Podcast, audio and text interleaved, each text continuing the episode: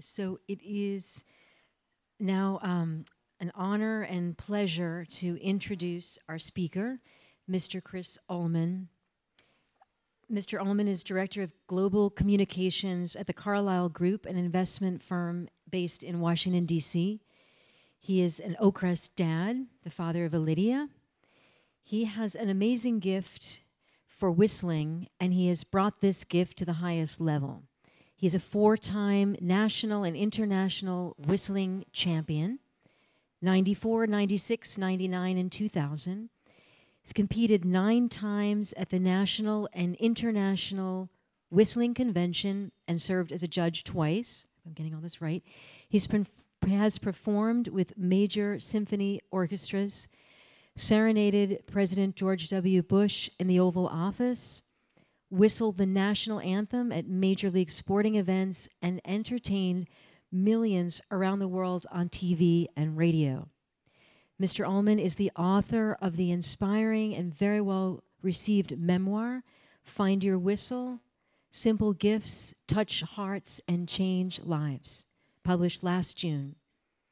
On a personal note, I was the very grateful and happy recipient of a birthday whistling message from Mr. Ullman she came over the phone in the front office. And I can say that it is so great to be on the receiving end of such a message. I was going to say this personally, and I told him just earlier I am tempted to request this birthday gift every year, but I, I didn't realize it was such a long lift, list of people who request this. But anyway, maybe I can get in there. Okay, so you all heard that. That's good. Check. Thank you so much. Um, but anyway, I'm very pleased. We're very, very delighted and pleased to welcome him as our guest speaker this afternoon, Mr. Chris Ullman.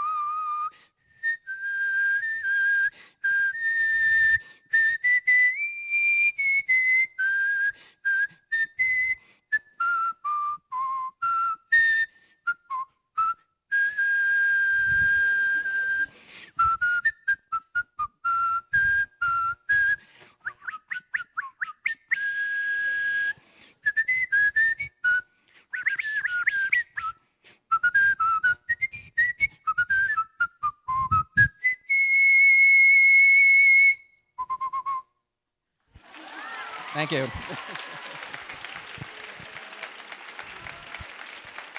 Thank you very much.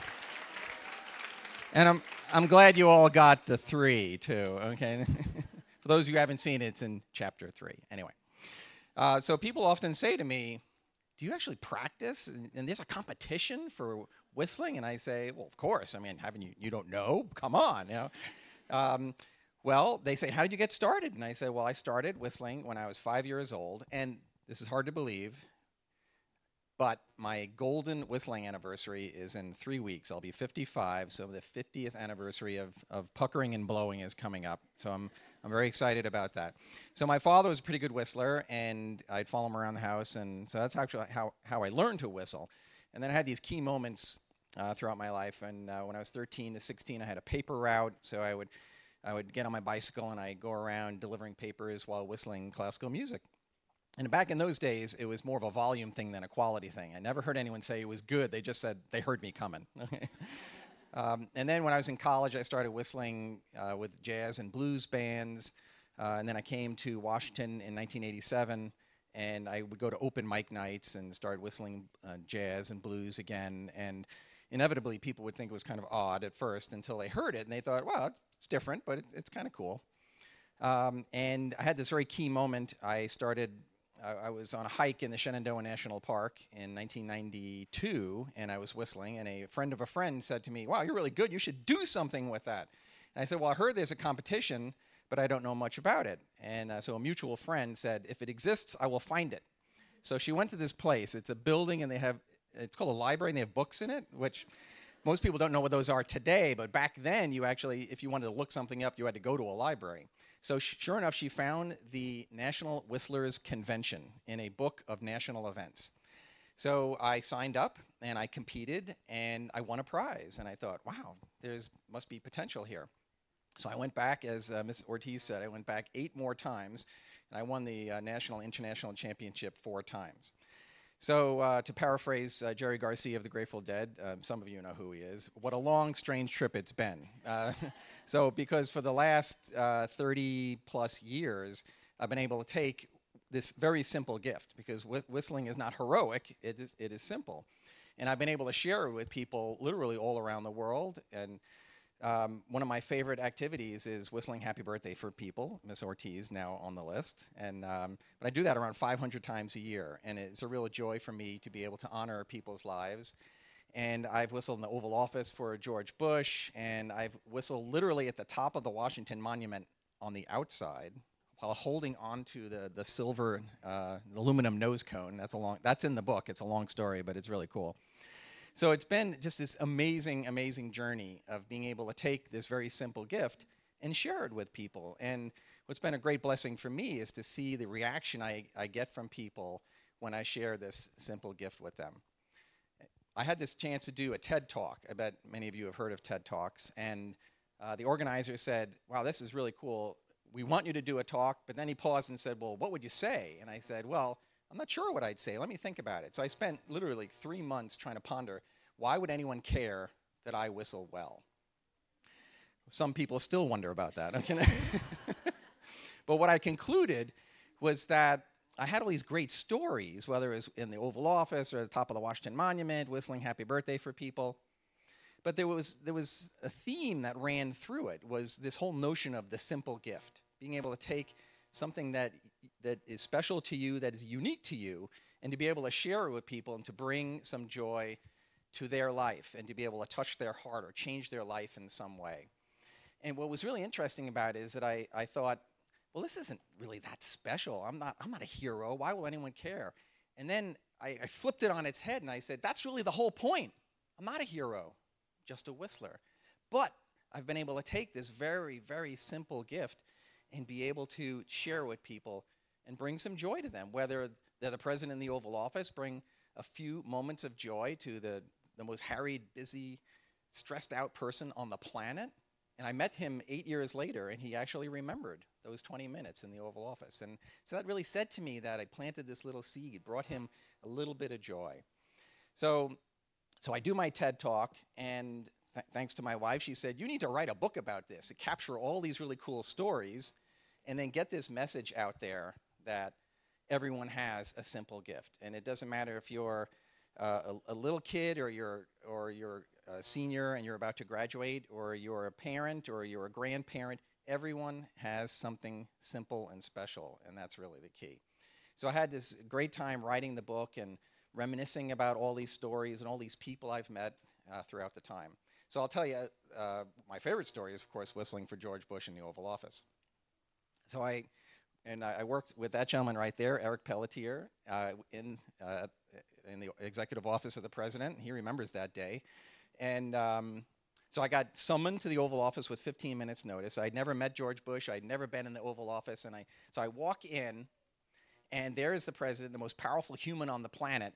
And he's sitting at his desk. His feet are up on the desk, and he's leaning back. He's got an unlit cigar in his hand, doing presidential things, I guess.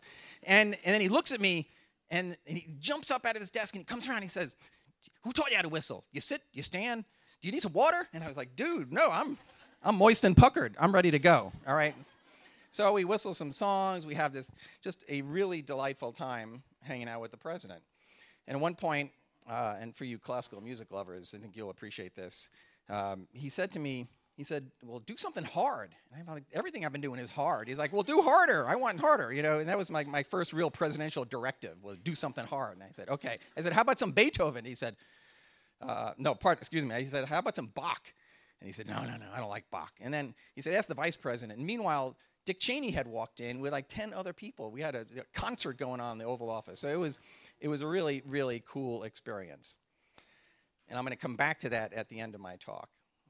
So, from one very esteemed location, the Oval Office uh, in the White House, to a, a less auspicious place. Now, as uh, Miss Ortiz mentioned, I love to whistle happy birthday. So here I was, I was in Istanbul, in Turkey, and I was on a jumbo jet that had left the gate. So we are taxiing towards the runway, and my phone rings, and it's my wife, and she says, "Hey, what's going on?" I said, "Well, we're taxiing, and I, I, got, I can't, I can't talk." And she said, "Well, have you whistled for Becky for happy birthday?" And I, and I said, "Oh no," I said, "I can't. I, we're about to take off." And she said, "Well," and, and Becky is our was our babysitter's mother. Now, anyone knows here, you got to keep the babysitter's mother happy, otherwise you won't have date night anymore. And date night was very important to us. And I said, Well, we're taxiing, I just can't do it. And she said, Date night. And she hung up the phone. Okay. so I, I look around and I see even the flight attendants are buckled in. So I said, Well, date night's important. So I literally get up, I run to the restroom, open a door, I speed dial Becky. Thankfully, I got her voicemail, and I deliver a very crisp, swift rendition of Happy Birthday. Then I flush for effect. And you know, you know what those airplane toilets sound like. uh, and I run back to my seat just as the plane is leaving the ground. And date night lives on. So, so it was very, very, um, it was a lot of fun. And it was, it was, um, it was one of the kind of most special, kind of bizarre things I've done. And, and the book is just riddled with those types of experiences. I'm going to need to wet my whistle here because is anyone celebrating a birthday? Either yesterday or today or this week. There's got to be some. Oh, oh! Who are you, little one? Hi, Mary. Can you come up here with me, Mary? Let's hear it from Mary. Give me five. Yeah.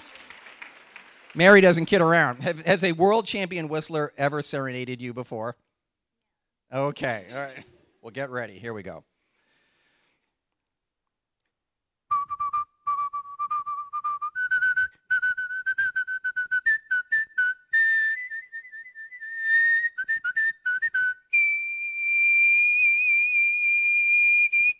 You impressed yet?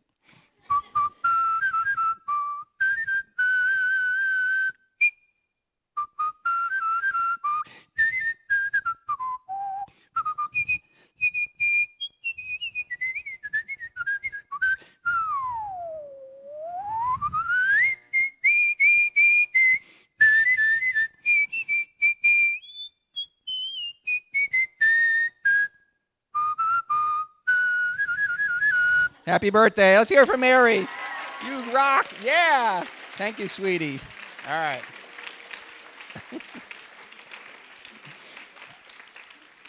now, one of the things I, I try to do in the book, because I assume people would get tired of hearing about me, is I decided I would feature 10 other people whose simple gifts touched my heart. Because what, what I concluded throughout this whole, all my journey of whistling and writing the book and, and just talking about this concept of the simple gift, is that we have a hero centric culture. And we love our heroes. They could be rock stars or they could be sports heroes or, I mean, you name it, there's a hero for, for everything. But, and I think a lot of times people expect the heroes to make the world a better place. You know, and they're doing their thing.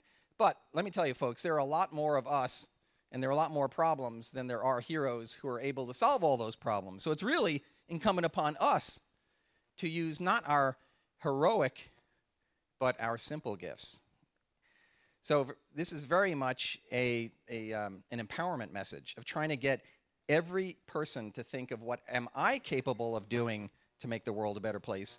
Not the whole world, but just one person at a time. So of those 10 people that I feature, one of them is my mom, and her gift is empathy. So I'm to I'm to read you this excerpt here.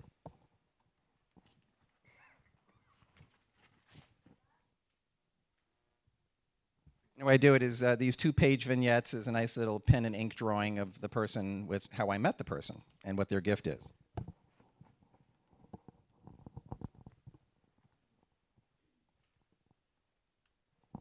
So, my mom's name is Fran, and her gift is empathy, and this is how we met.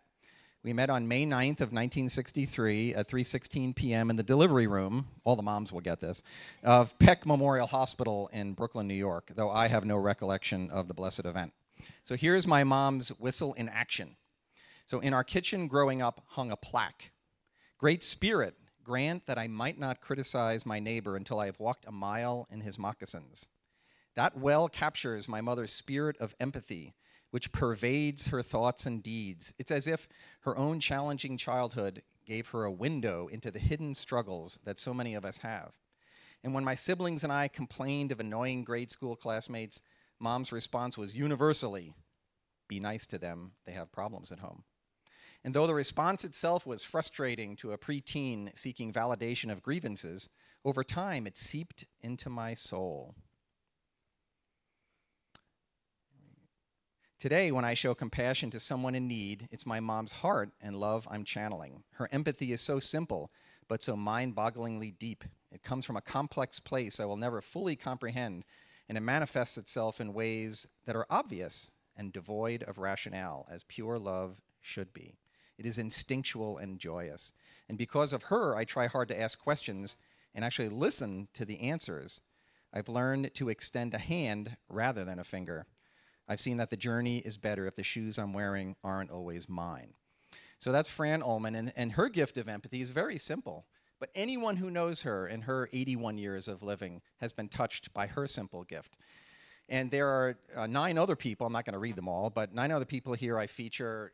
There's a Catholic priest who sends out a daily email with a, just a, a a, a, one minute video and a quote from a saint with uh, two sentences of reflection on it. And it's this very simple gift, but he, he's made a huge impact on my life. Uh, there's a, a gentleman who makes the best carrot cake in the world who used to work for me. And we haven't worked together in 20 years, but on New Year's Eve every year, he makes a carrot cake for me because he knows it makes me happy. And it's just a simple thing. And there, there's a, a, young lady who makes this homemade Christmas card for our family every year. And we get lots of Christmas cards, but it's the one we like the most. And I remember calling her up and saying, I'm going to feature you in my book. And she was like, Oh, no, no, no, it's just a simple little thing. I said, That's the point. It's a simple thing, but it brings joy to our family. And we love to hang it up, and people often comment on it when they come in our kitchen and see it hanging there. And it's this, sim- this simplicity. That's what I'm trying to get people to focus on. Excuse me.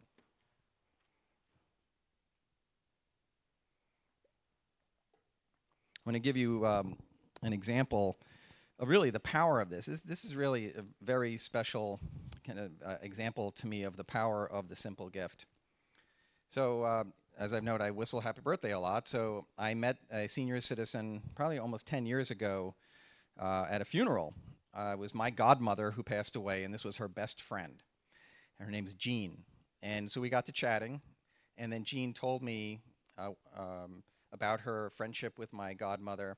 So I was, I was, really moved that her best friend had passed away. And so I said, Well, when's your birthday? I'm going to I'm gonna call you up on your birthday and whistle for you. So every year for 10 years, I, I now call up Jean on her birthday.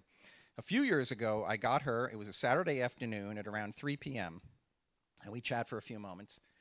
And, and I said, well, well, how are you doing? And, and she said, well, you know, you're the first person I talked to today. And I thought, wow, how's that possible? She's, it's her birthday, and it's three in the afternoon on a Saturday, but I was the first person she had talked to. And it, it really struck me at that moment of the power of this simple gift is that in this giant city, in this big apartment building, in this small apartment, was this woman all alone. And, you know, someone from afar called to say, You matter. And my gift gives me entree to be able to do that. And one of the key things that I'm trying to get people who read this book, and even if you don't read it, is to think of what am I capable of doing? And I want each of the young ladies here, and everyone else too, of course, but each of the young ladies to think of what am I capable of doing? One of the things my children have said to me is I need to write another book, which is how to find your whistle, because I spent most of the book talking about how I found mine and how I use it. And what I've thought is um, I, have kind of distilled it down to a couple of things, and this is kind of what I hope the takeaway will be for each of you, is to not think heroically, but to actually think small. I mean, we have a society where we're always telling people, think big, go big, do this. You know, it's the superlatives, everything's big. You know what? It's, there's a place for that, but there is power in thinking small, to think of Jean in the, the, the apartment building, or the person uh, who's going to receive your Christmas card, or your carrot cake, or your one minute video. I mean, they're not changing the world. None of us is changing the world. They're, but these simple acts are changing one heart and one life at a time. So think small. So think, who can I touch today? Because think about it. From the moment you wake up to the moment you go to bed, you will encounter scores of people, literally scores of people. And do you think about the impact that you as an individual can have on each of those people in some simple way through the course of the day. Now, some will be more meaningful than others, of course, but nonetheless, you will encounter another of God's creatures. And are you thinking about the, your power to touch that heart or that life in some way? So, so think small and think about the person next to you. Next is to, to think about what your gifts are. And again, think small. It could be a whistle, literally, or it could be your, your cooking ability, or it could be your smile, or it could be going up to the girl in the hallway who looks sad and being the one who says, Are you okay? I mean, that is a great gift. And then, third, is to do something about it because there's find, there's develop, and then there's do. My book is titled Find Your Whistle, but ultimately you need to develop whatever your thing is and then do something about it. Don't be passive about it, but actually get out there and do something about it. And we have, we have commands in Scripture that tell us that we are supposed to do something with our special gifts. And on, um, on Palms, on uh, a, at, uh, at, Mass a few months ago, um, there was a reading from 1 Corinthians and this is it. It says, There are different kinds of spiritual gifts, but the same Spirit. There are different forms of service, but the same Lord. There are different workings, but the same God who produces all of them in every one. To each individual, the manifestation of the Spirit is given for some benefit. Think about that. The manifestation of the Spirit is given for some benefit. Well, God can't make that benefit happen. You need to make it happen. God has given each of us gifts, and the question is, what are you going to do about it? There's another one that I really like, and this is from 1 Peter. It says, As each has received a gift, use it to serve one another as good stewards of God's varied grace. So it's a powerful mandate from Scripture for us to use our gifts to touch hearts, change lives, and to just worry about the person that's next to you and maybe you will change the world because Oakcrest girls go on to do big things. But Oak, Oakcrest girls also have the capacity to do little things that are very powerful and meaningful. Mm. So there are, at the end of the Oval Office gig, um, so President Bush, uh, Bush said to me, "Well, do another, do another," and I you know, whistle another, and he said, "Well, do another. And I said, well, I don't want to overdo it. And he said, well, I'll let you know when I've had enough. And so I said, okay. And he said, well, do us one, do one to get us going for the day. So this is uh, what I whistle for uh, President George W. Bush in the Oval Office. It's Battle Hymn of the Republic.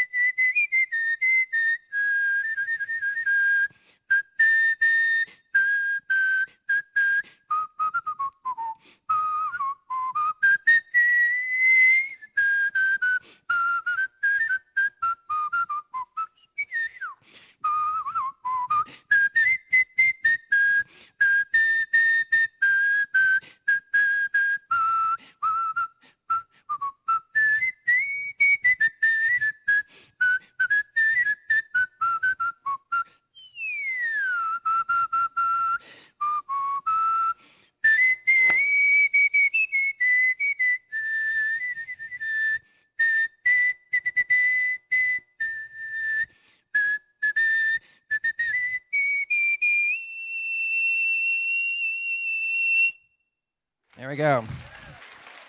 Thank you. Thank you very much. So now go find your whistle. Thank you.